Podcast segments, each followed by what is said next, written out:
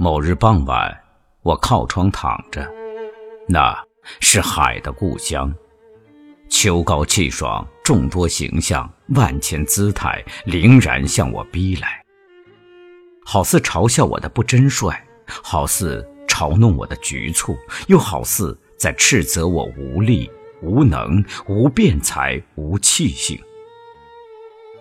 他对我如此透彻，然而，我系地上一介微物，误达于他甚难，奈何？月亮很晚尚未升起，仰视苍穹，无数星宿在我头上熙熙攘攘，固是我无耻之躯，更固是我内心隐秘之处。我惊叹于他和我的距离之遥远。不死不朽与他同在，衰老病死与我同在。鲜美凉透于他，曲折阻挠于我。对此，我不禁感到赧然。此刻，一种悲凉慷慨的情绪猛袭心头，神圣而热切的悲凉慷慨之情进入我的心灵。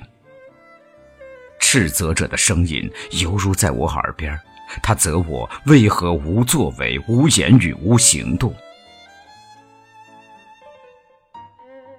我起身走出茅舍，且仰视，且俯视，欲答斥责者。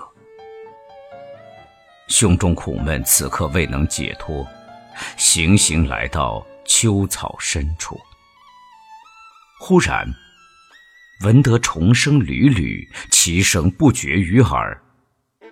如此聆听，心境为之一转。再侧耳细听，又觉胸中郁闷，为之豁然。我原先感到的苦闷，并非实在。看呐，唧唧虫声，犹如悲秋，但它何悲之有？如果你把它的悲凉看作悲凉的话，那我亦感到悲凉。你认为他在歌唱吗？那我亦在歌唱，心境一转，无他无我，渺渺乎太空之上，恍惚有千百盏灯笼显现。我迈步滞足于水边，雪白的波浪传送万古音响，那苍苍流水留存着不易的颜色。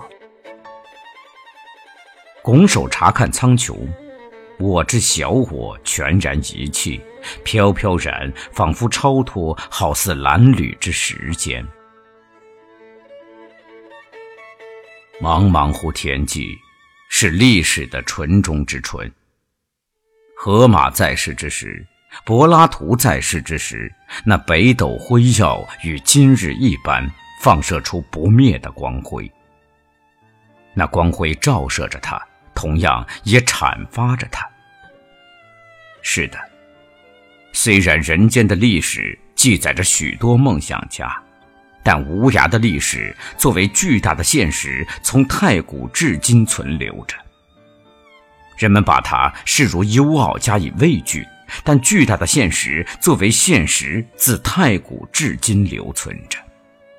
人类或称之为现实，或称之为梦想。好像这些是不可调和的要素，为之争吵不休。但天地的幽奥依然作为伟大的现实留存着。我自问自答，且以安静的心情回到自己茅舍。我所仰视的群星还未离开我的念头。我想静静的点灯读书，但我心中仍念着它。我所想要读懂的书，就在于它。广漠的太空，犹如演播思想的历史书页一样，在他那里有荷马，有莎士比亚，有犹如彗星般扰乱星系的拜伦·保尔迪亚之图，还有流星飞溅般消逝的泛泛的文坛小星。啊，悠悠天地。无穷无尽的天地，巨大的历史的一页。对此，我不禁茫然许久。